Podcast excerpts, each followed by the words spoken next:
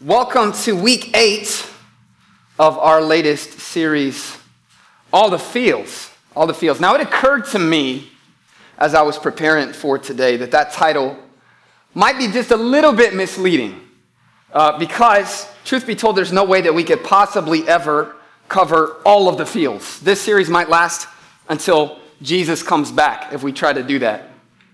Th- this series would get a little long if we tried to, uh, to cover all the fields. But let's be honest, calling it some of the fields just doesn't have the same impact, am I right? So we're going to stick with all the fields. Herein, we are talking about emotions and what to do with them. How do we navigate the currents inside of us? The, the premise of this conversation is that God has wired us to be like Him. If we go all the way back to the beginning, back to Genesis, that's what it says. God says, Let us make mankind. Let us make humanity in our image to be like us.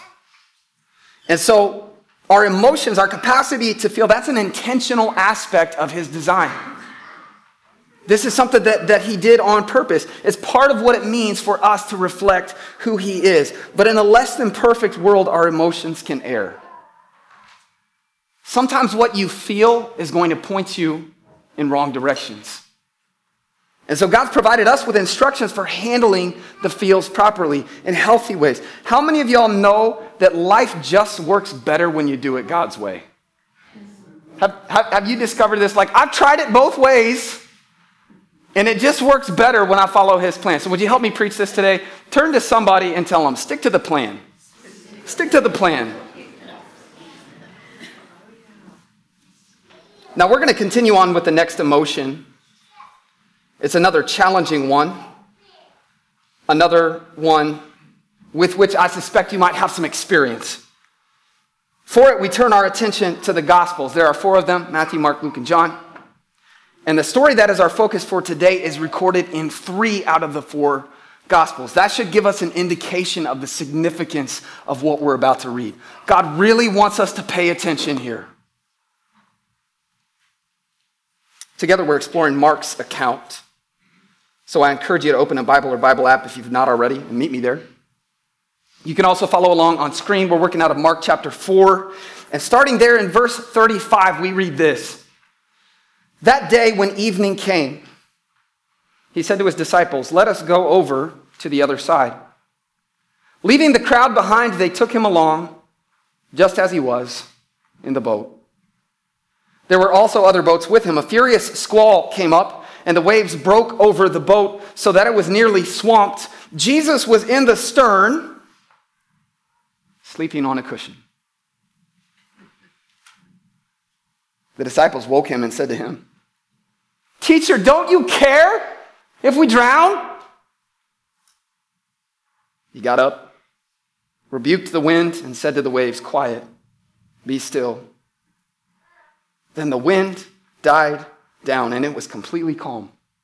He said to his disciples, Why are you so afraid? Do you still have no faith after everything that you've seen, after everything that we've been through? Do you still have no faith? They were terrified and asked each other, Who is this? Who is this? Even the wind and the waves obey him. Today I want to talk about storms and stillness. That's, that's what I've decided to call this message storms and stillness. Now, I'm not just talking about the storms around us, the storms of our circumstances, the, the storms on the surface. More than that, I mean the storms inside. Now, we can describe that inner turbulence by any number of names, but the one that I've chosen to work with today is anxiety. Allow me to introduce you if you've not already met. We, we tend to think of anxiety in terms of the mind, and there's certainly much truth to that. I will not diminish that in any capacity, but I'm going to stay in my lane and unpack the spiritual side of it, the, the storm of the soul. The Greek word for soul that shows up in Mark's gospel and elsewhere throughout Scripture is psyche. And, and hearing that, you might be able to make the connection that it shares roots with our word psyche and psychology. Same line of thought. The soul is an individual's unique identity. This is the self. It's, it's your personality, it's what makes you you. It's the center, the source of your will, your, your emotions, your affections. And sometimes, sometimes it's subject to storms. I think we see that in the disciples, don't we? In their, in their panic, so sure that they're going down, they're not going to make it out of this one. A storm raged all around them, and that set off a storm inside of them. Do you know anything about that? But then there's Jesus. He's in the same boat. Literally in the same boat. And yet he is utterly unworried by the situation. In fact, he's sleeping right through it, at least until the warriors wake him. That was another title in the running, by the way, Nap Time with Jesus. It wasn't, I'm kidding. And stirring from his slumber, Jesus speaks, Hush. And the storm stills. Now, seeing this, the disciples were told are, are terrified. It's a different word, by the way. Jesus says that they were afraid. But now there's a shift in their emotion. Something else is happening inside of them. What they feel now can be translated as awe, which matches the amazement that Matthew and Luke talk about in their account of this story. In reverence, they ask the question Who is this? I've never seen anything like it. The wind doesn't listen to me. I could tell the rain to stop, that doesn't mean it's going to, but it listens to him. Who is this? From a storm comes stillness. Now, looking closer, I think this story shows us some steps that, that we can take for moving from storms to stillness in our lives. For starters, for starters, we can learn to recognize how anxiety operates. It's all right, buddy. We'll have some candy later. It'll be a good day, I promise. From there, we can discover how to answer anxiety in our lives in a way that leads us towards peace. So that's our map for today. Now, at the outset, we need to make an essential observation here, and it's this following Jesus does not exempt us from storms. If, if you walked in with that impression, I am sorry to burst your bubble. Following Jesus does not exempt us from storms. Whose idea was it to get in the boat? Let's go to the other side. Who spoke those words? It was Jesus. So, so get this the disciples are doing what Jesus has told them to do. The disciples are going where Jesus has told them to go, and it sends them straight into a storm. Well, Jesus, that's not the way it's supposed to work. I thought if I followed you, it's going to be smooth sailing. I, I want to come back to the why on this, but for now, let me say this. We have to be cautious about the cause. Not just for us, but for others around us. And, and what I mean by that is that we cannot assume that the trials we experience, whether internal or external, are always the result of wrong turns. We can't assume that, church. I'd venture a guess and say that some of us have done that before. We're in a difficult season. We're, we're, we're experiencing some, some challenges, some trials, and we assume, what did I do wrong? God, what did I do to bring this on myself? Maybe nothing. Right now, is, is that a possibility? Sure it is. Sure it is. We can create our own chaos. You ever done that? Right? I know I'm going through it. I can, I can figure that one out. And so we need to, to make room in our lives to reflect and, when necessary, repent. God, have I done something to cause this? And if I have, get me back on track.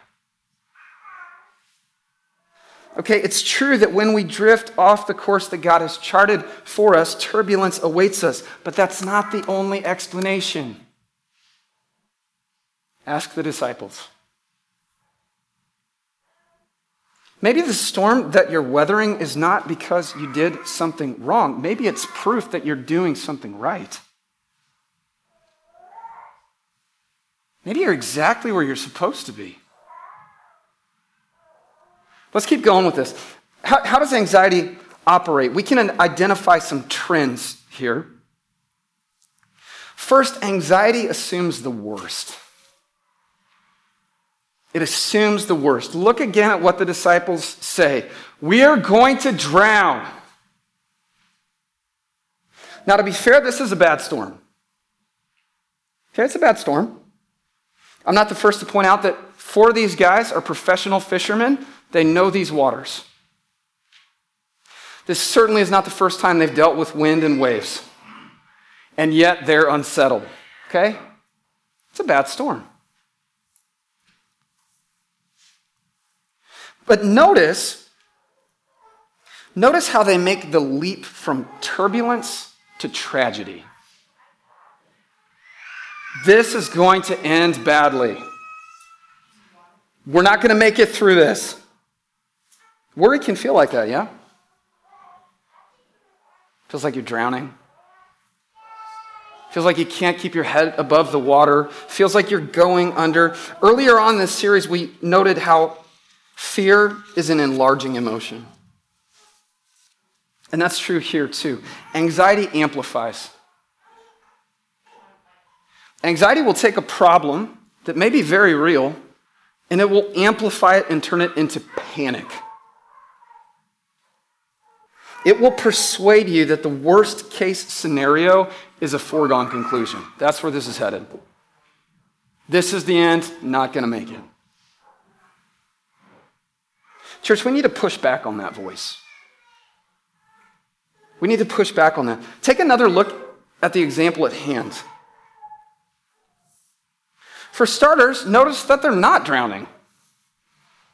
We're going to drown. Well, well, you're not, so there's that. They're, they're not even in the water, they're still in the boat. Now, the boat's taken on water, granted, but it hasn't capsized. It assumes the worst. That's where this is going. And, and, and they don't know it in the moment, of course. They don't know how it ends, but we do. They make it to the other side. Spoiler! They make it out. And, and, and when anxiety is, is striking, when anxiety is trying to convince you that this is the end, remember this story. They thought it was too. Even though it feels so real, even though it feels so certain, the anxiety in this situation is inaccurate. It's not giving them accurate information. Listen to me. Anxiety is not the author of your story, so don't let it tell you how the story ends. here's another observation for us anxiety assigns blame. So let's consider the question Don't you care? There's so much in those words, isn't there? Jesus, we need you. Why don't you do something? Have you ever said that? If you're like me, you've said that more times than you care to count. In the sickness, in the stress, in the struggle, in the suffering, Jesus, why don't you do something? Now, the logic for people of faith goes something like this God, I believe, I know that you are able to fix this. I know that you can. So why don't you? But it doesn't always stop there. In the pain and the unanswered questions, it can turn into pointing a finger. God, if you're really in control of everything, if you really can do anything, then this is your fault. You're to blame. Maybe you felt that way too. Church, we have to understand something. Consent is not the same thing as cause. God can allow circumstances to happen. He can allow something to happen in your life, but that doesn't mean He caused it. Okay, now I, I, realize that in the moment, that may feel like a very unhelpful distinction. What does it matter? God, you're still letting it happen to me. It still hurts. As promised, we are getting to the why. But rest in this, friends. Even when God is not behind it, He's in it. Even when God is not behind your storm, He is in your storm. Here's one more observation on how anxiety operates anxiety assigns motives. Jesus, don't you care? They're asking the question because in the moment it feels like he doesn't. You ever feel that? I, I, I, can't see it right now. I can't sense it right now. It seems like I, I don't matter to you, God. It seems like what happens to me doesn't matter to you. But, church, I would say the answer to our question is the same now as it was then. Do you care? Yes. He does. Deeply. If he didn't, he wouldn't be in the boat. Stay with me here. Do, do they really think, do we really think that Jesus didn't know this storm was coming? Like it just blows up, like, wow, didn't expect that one. Is, is, that, is that our view? Remember that Jesus charted the course. He planned this trip and he got in the boat. He knew it was coming and he got in the boat.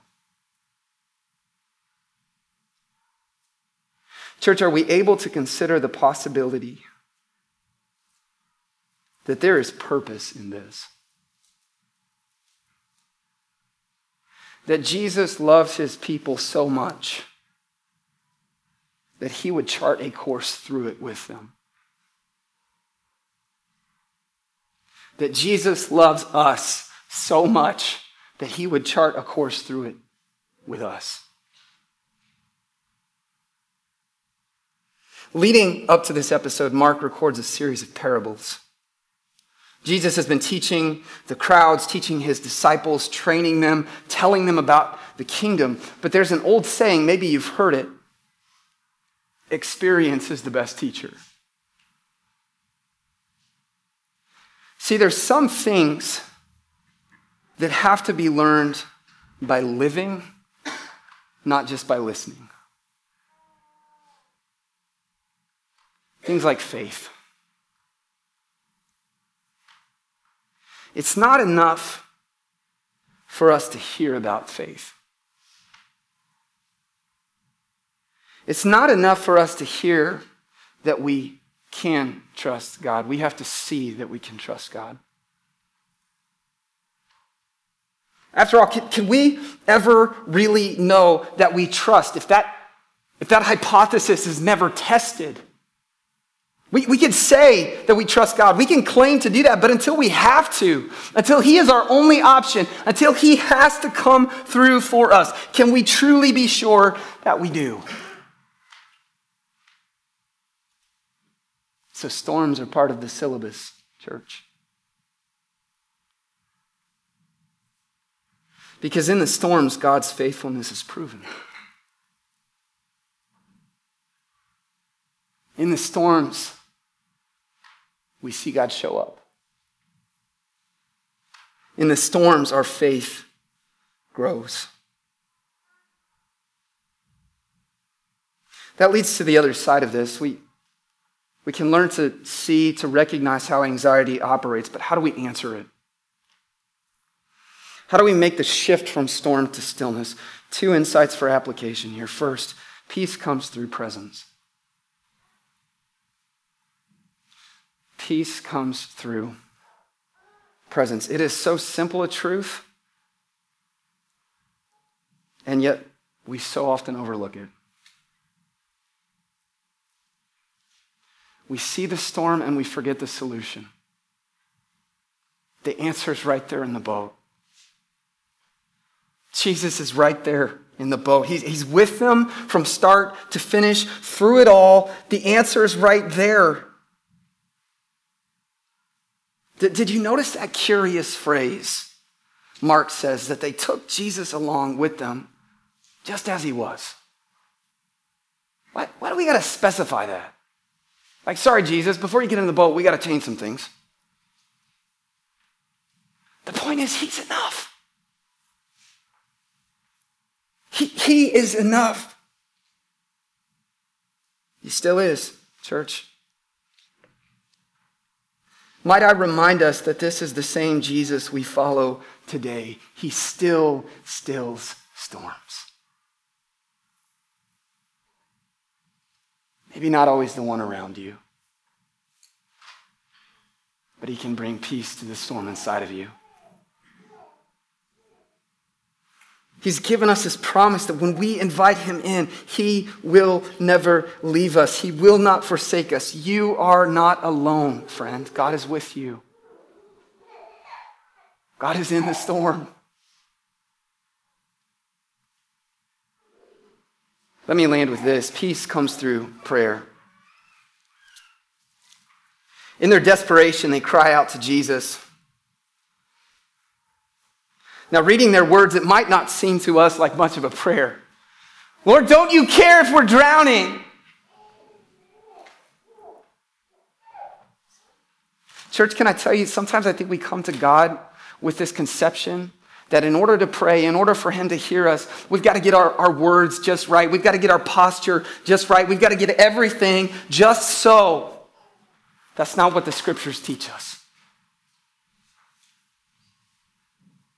This is real, it's honest. And Jesus honors their honesty. He comes through for them. He stills the storm. Years later, there's an empty tomb. There's an ascension to heaven.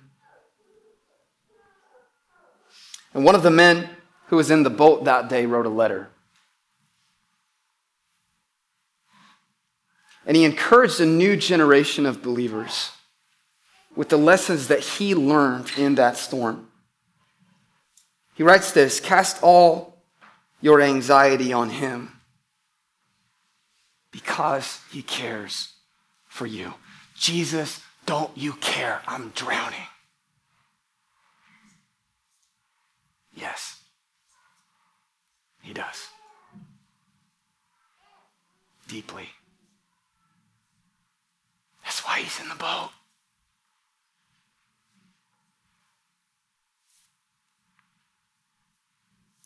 In the dark, in the wind, in the waves, we wonder Jesus, don't you care?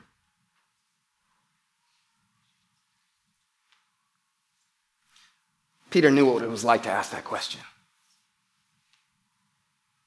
And he assures us of the answer. I was in that storm too, and he, he saw me to the other side. Friend, it's the same Jesus. It's the same Jesus. He is for you, He is with you. Give your anxieties to Him. Let Him bring stillness to your storm.